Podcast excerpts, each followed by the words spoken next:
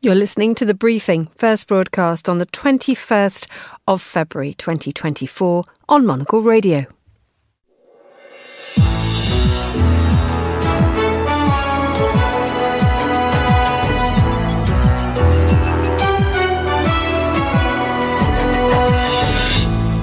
Hello and a warm welcome to the briefing coming to you live from Studio One here at Midori House in London. I'm Emma Nelson and coming up on today's programme, what next after Avdiivka? Towns in eastern Ukraine worry they now may fall to Russia, with Ukrainian forces lacking ammunition and equipment. Also ahead. So we should be analysing China keeping in mind also that the Ukraine scenario influences China's decision making. So whatever happens in Ukraine is read to be a Western weakness or strength. We'll hear from Finland's presidential candidate Mika Aaltola for his assessment of where the world should be looking in terms of security. And we'll get the latest from South Africa as the government sets its budget three months ahead of national elections. Comrades, i-campaign yethu seyafudumala manje. Plus, we'll be in Schiphol as Europe's first One World lounge opens to passengers in Amsterdam. That's all coming up right here on The Briefing with me, Emma Nelson.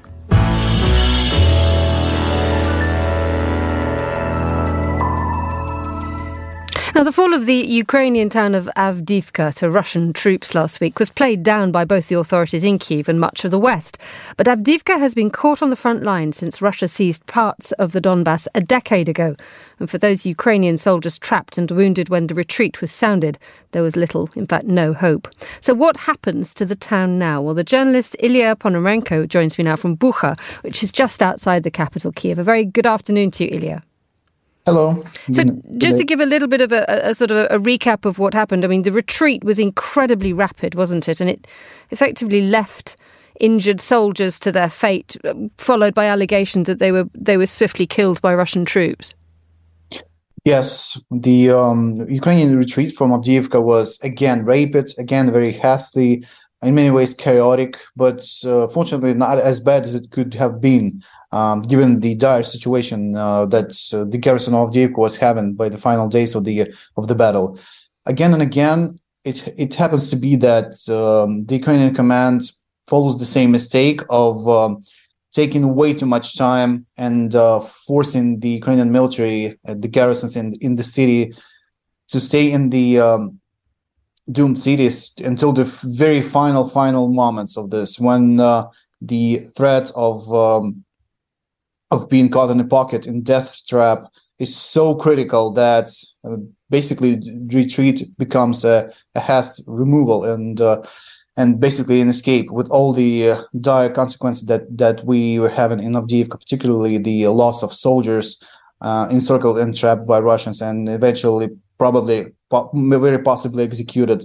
So it's the same problem that we keep having um, cities like Avdiivka, with Bakhmut, with Severodonetsk, Lysychansk, is that Ukrainian command tends to take way too much time um, exploring the uh, you know defensive capabilities of ruined cities, and they give the order way too late uh, when it could have been earlier for the for, for the more orderly retreat. So it's the same situation again, unfortunately. Tell us what is the strategic importance of Avdiivka because those in the West and indeed those in Kiev suggested that this was a town which actually doesn't really contribute much to Russia's attempts to to um, invade and take control of the whole of Ukraine. The Russians, on the other hand, are saying that this is an incredibly important symbolic victory for them. No, as, as always, the truth is somewhere in between. You know these two statements. Uh, you know the Avdiivka for ten years of war, for more more than nine years of war uh, including the proxy war stage. Uh, it was symbolic. It was one of the, if not the um, best fortified and strongest Ukrainian fortress cities, just uh, on the front line, um, just at the verge of um, occupied uh, regional capital of Donetsk. It was perfectly stable, perfectly hard for uh, Russian and Russian proxies to attack. It has seen numerous battles over these nine years. It has had numerous iconic places for journalists, for military people, for you know, in the history of this war. Um, at the same time, it was also a convenient spot for the control of the um, enemy infrastructure and also um, the, movement of goods and uh, ground lines of communications within the Donetsk city. So that was important to have uh, this fortress so close to the uh, most important transport hub used by Russia and Russian proxies. Um, with the loss of Avdiivka, uh, with the eventual loss of Avdiivka, that uh, um, follows more than two years of intensely fierce battles, especially when it comes to the last four months. Uh, it's true that uh, as of now we have uh, a situation that is pretty similar to what happened following the Bakhmut battle, um, in which uh, Russian and Ukrainian forces uh, have a fierce battle, urban battle within the city. The city gets destroyed. Russians eventually push Ukrainians out of the city, and Ukrainians end up um, taking their positions just outside the city, which exactly what happened uh, as of, in Avdiivka, this as of now, at what happened um, in Bakhmut, for instance.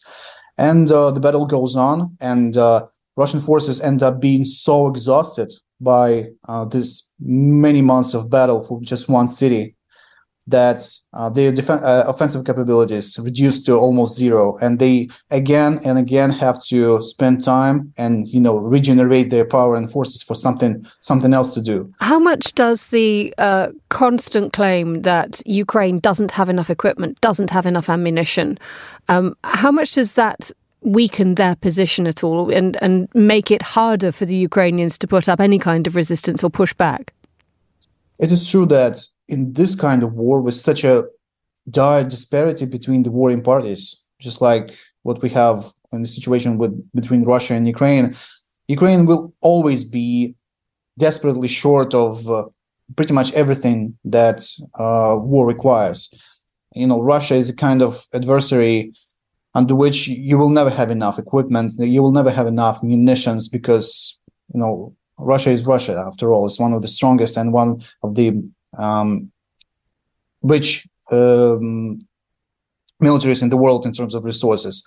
So yes, it's definitely that with the new stage of war, with the Western support possibly uh, being reduced to critical positions, it's true that um, the lack, critical and chronic lack of munitions, of equipment, also of manpower, it's taken its toll and one of those reasons is the um, uh, lack of ability from the West to provide uh, equipment uh, in the more or less sufficient quantities, so that uh, you know this abundance could be transformed into you know real results in the battlefield, which we saw in 20, 2022. And what so, um, yes. and what of those towns nearby to Avdiivka, which have acted as places for uh, treating injured soldiers and for effectively acting as, as bases for the Ukrainian army? How worried are they that Russia may be pushing for them next?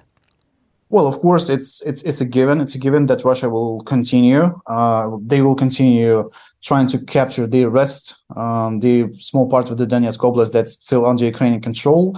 But again, uh, and we have the same pattern that we have already discussed here, is that Russia will take its time, um, probably months, to regenerate forces, to uh, regain its exhausted capabilities, and move move on towards the uh, something that we call Konstantinivka, Kramatorsk, Slavyansk, the uh, um, fortified area, as we call it.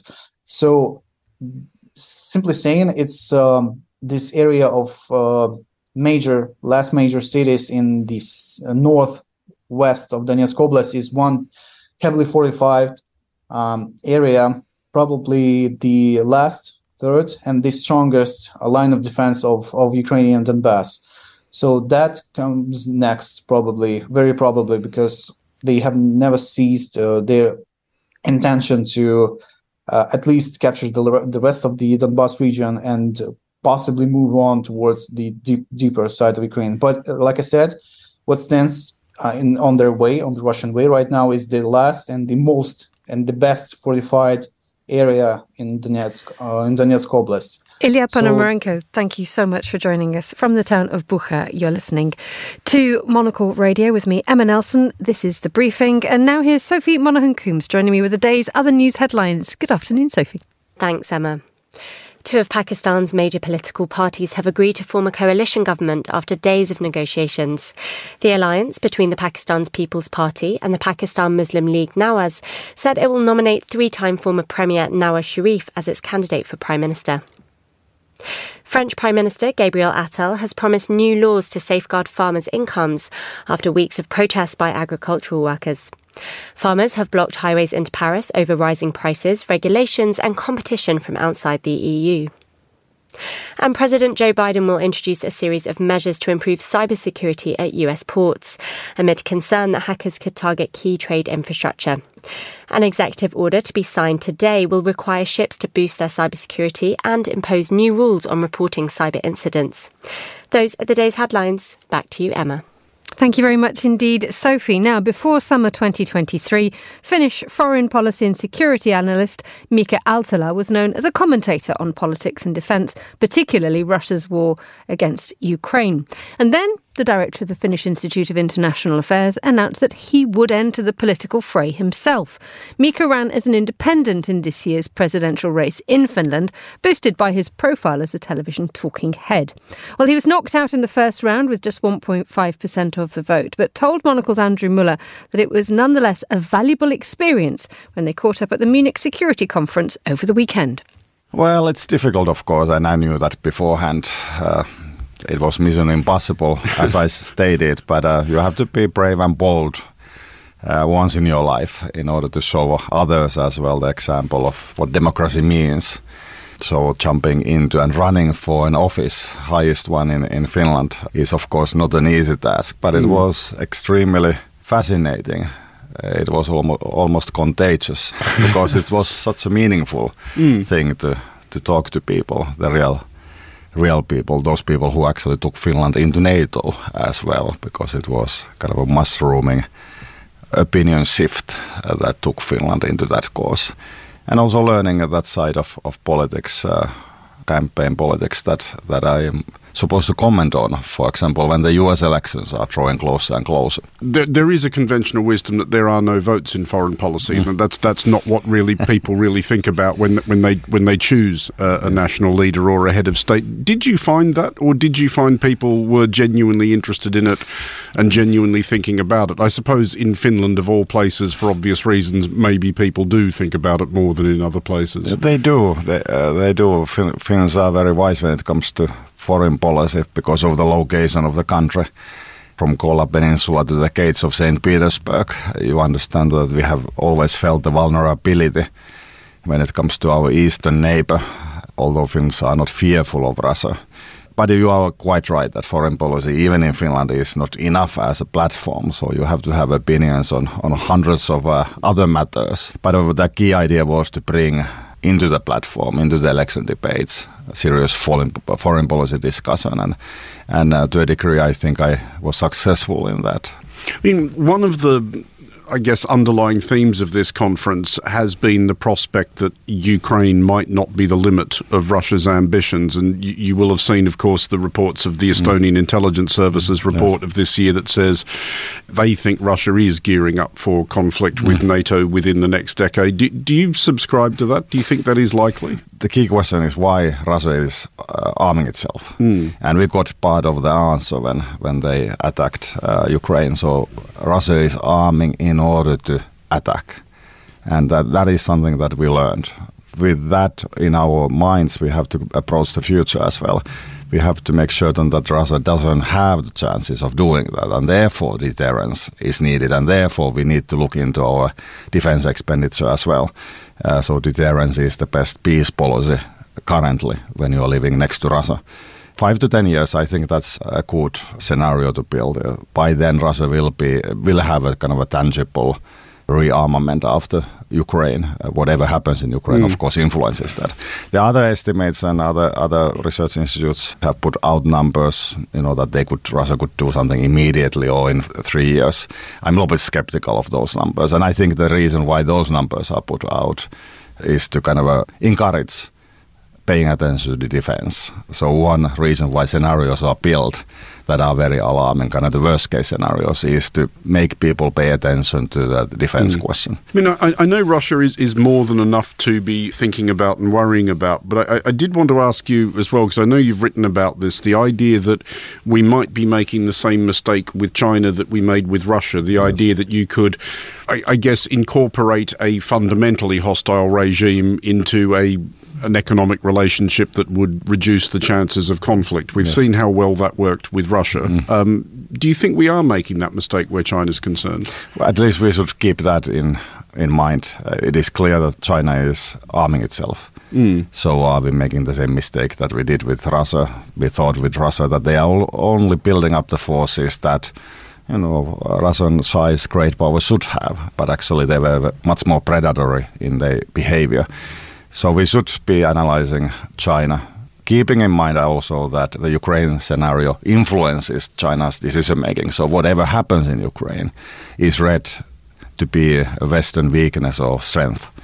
Uh, so we we have to show uh, show force there, support Ukraine, and we have to start thinking that peace is needed in order to have safe trade not the other way around. We were hmm. thinking that trade leads into peaceful relationships, but with Russia, we clearly saw that it doesn't work that way. That was a Finnish foreign policy and security analyst and also a presidential hopeful uh, from Finland, Mika Aaltola, talking to Monocle's Andrew Mueller at uh, last weekend's Munich Security Conference. Stay tuned to Monocle Radio. There'll be lots more excerpts and interviews from uh, the Security Conference. You're listening to The Briefing with me, Emma Nelson.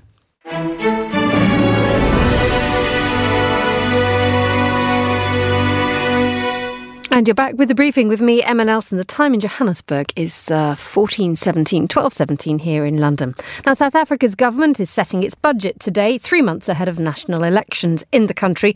It comes among reports of wider budget deficits and higher inflation and unemployment rising to 32%. Well, Ferial Haffajee is Associate Editor at the Daily Maverick and joins me on the line from Johannesburg. A very good afternoon to you, Ferial. Uh, good afternoon to you, Emma. Good to be with you. So, the announcement is happening around now, isn't it? Do we have any indication about what's in this budget yet? We actually do. And I expected a more populist um, election year budget, but in fact, there are big means to begin to reduce that uh, deficit over three years, which is very good news. And government's largely doing that by drawing down a portion of the contingency reserve. Um, it's that's been funded by a better than expected gold price. So hopefully it's not going to cost as much as it would have last year. So these are two bits of good news. The minister is delivering as we speak, so I can't give you a global view yet. Okay, but do we know what? I mean, the, the, the minister and indeed the ANC is, is in the teeth of a, a huge economic crisis, isn't it? Because, um, as I mentioned a moment ago, unemployment rising to 32%. That's almost one in three adults it's huge. Um, and it's getting worse from numbers in last week. It's cyclical in and seasonal often so it, it could improve later in the year but it still is our biggest crisis. When i've asked um, our audience and when i've looked at early polls for the election jobs comes up not surprisingly as issue number one uh, load shedding which is what we call really severe power cuts is issue number two and then the rest crime and corruption etc so that really is our, our biggest concern.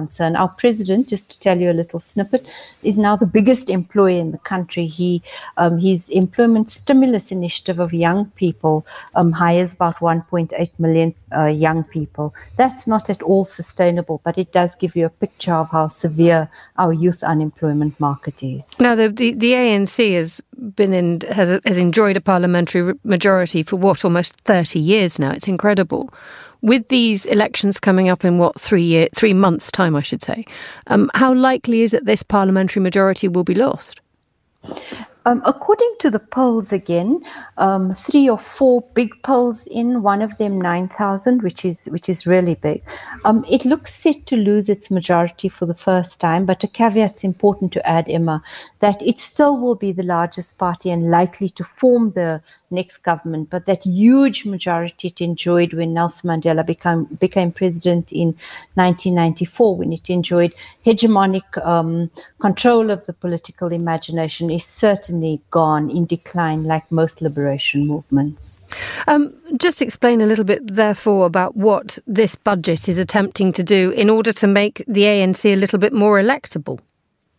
Well, I must say, thus far, I'm happy to see that it's not a a pork barrel big spending budget. There are sensible things, but like I say, there's still a good 35, 40 minutes to go. I'm trying to look at the um, at, at my colleagues' spending goals, which you see. So I think it will be in lots of public works, um, employing especially young people, and you're likely to see some improvements and announcement of a national health insurance scheme, which is very popular amongst grassroots South Africans who really suffer a, a deleterious health system. But I think that's something uh, the UK knows about as well. And tell us a little bit more um, in terms of the way that, as South Africa battles all these huge economic problems, what is the the effect on the rest of the region, given the fact that South African South Africa is such a huge player? So our loss is the rest of the region's gain. Uh, an, an, example that I find very interesting is that usually most exports from the region, critical minerals, um, gold, coal, etc., would come through South Africa. Because our ports are in such a parlous state, I've in fact seen that Maputo, Mozambique, benefiting enormously, Namibia as well benefiting. So Zambia is in uh, looks to be really the flavor of the month for mining. So South Africa's decline, in fact, is not of bringing the region down as, as severely as it once might have because so many countries in southern Africa are on their own growth paths. And indeed, I mean, how does South Africa react to that given the fact that the neighbours are eating its lunch? it reacts very poorly because we've become navel gazing with our, without our eye outward. I, I, guess it happens when you have so many domestic crises to contend with and also um, a tectonic election coming for, for the ANC this year. Tell us a little bit about how South Africa's stance is changing as a result of, of the way that it's guiding its economy and the role that it's playing, given the fact that, um, you know, as being one of the former f- founding members of, of the BRICS group, what happens to its voice? Um, so its voice is changing um, significantly. It's it's it's how it sees its place in the world is is definitely changing from being non-aligned to seeking alignment within a, a nascent or a, a new group called the BRICS Plus group. Um, what this means is that you see much more activist um, human rights stance, say in the ICJ case, but then it will not speak out as loudly on the death, for example, of Alex, Alexei Navalny, um, because it is part of that, that BRICS grouping. Um, what it also means is that South Africa has taken its foot off the pedal of what we call the just transition to a renewable energy future. It's still staking the house on coal, which I don't think is, is a wise thing to do. Ferial Haffajee, thank you so much for joining us on the line from Johannesburg. You're listening to The Briefing live on Monocle Radio.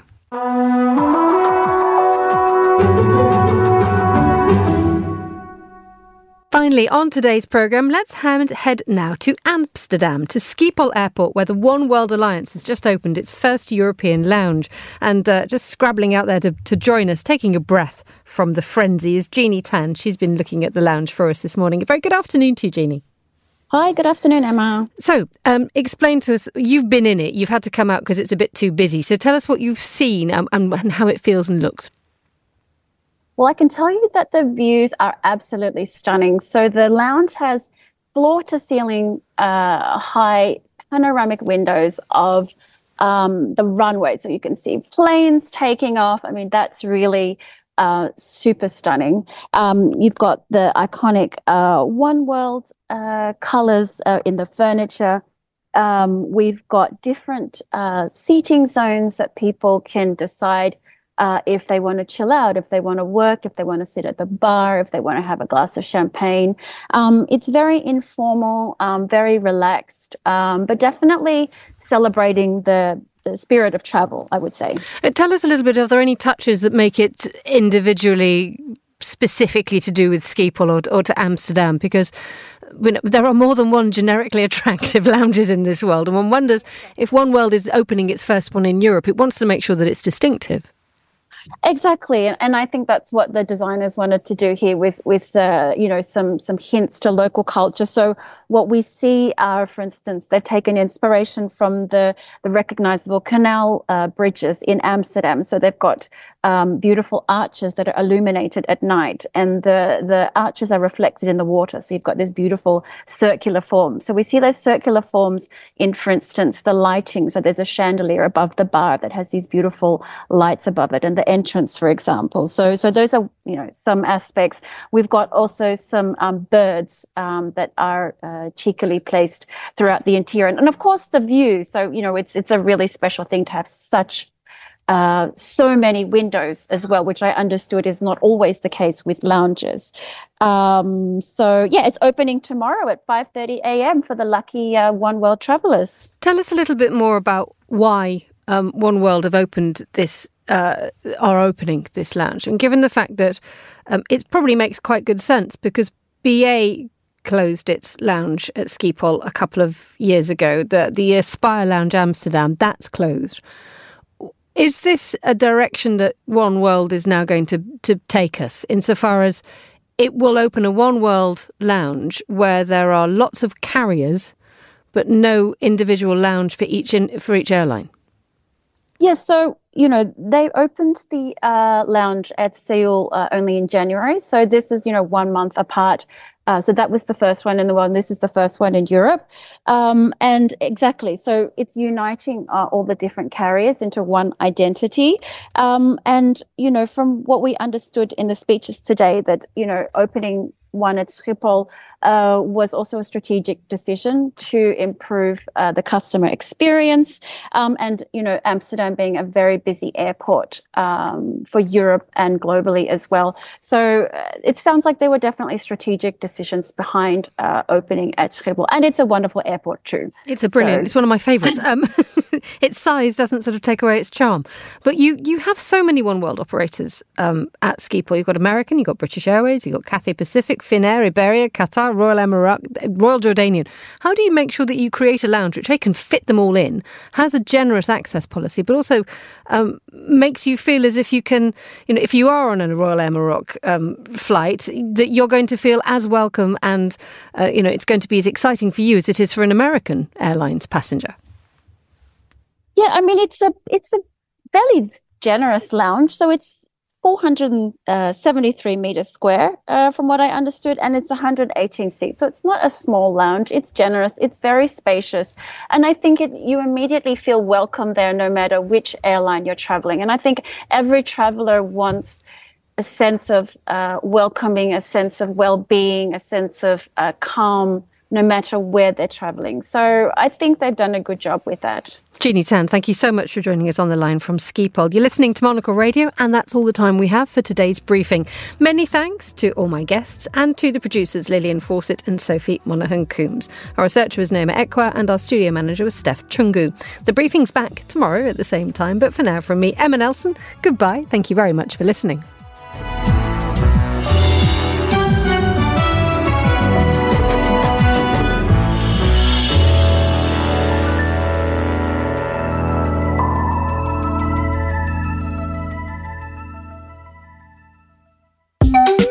This year, Monocle's leadership conference, The Chiefs, is heading for Hong Kong.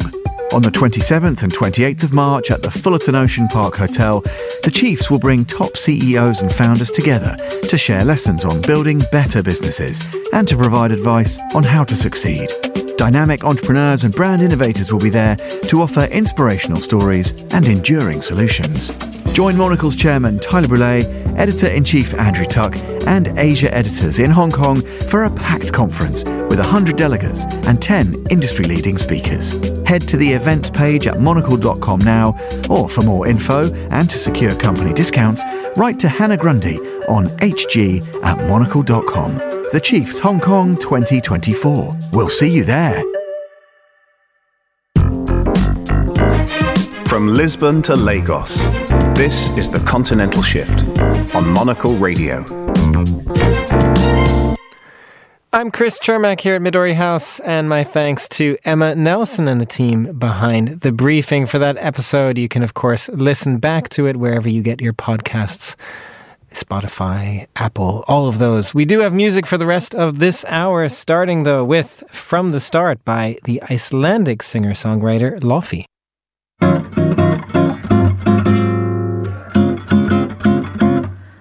Don't you notice how I get quiet when there's no one else around? Me and you and awkward silence. Don't you dare look at me that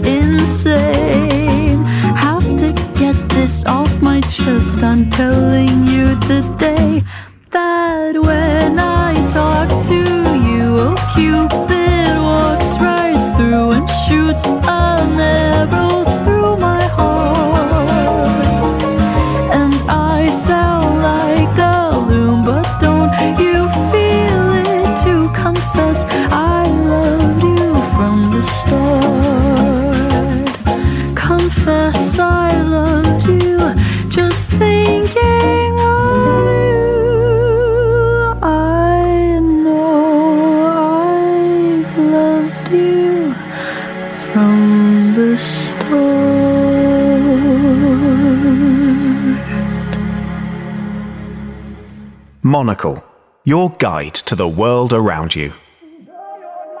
My mother says to me, enjoy your life. My mother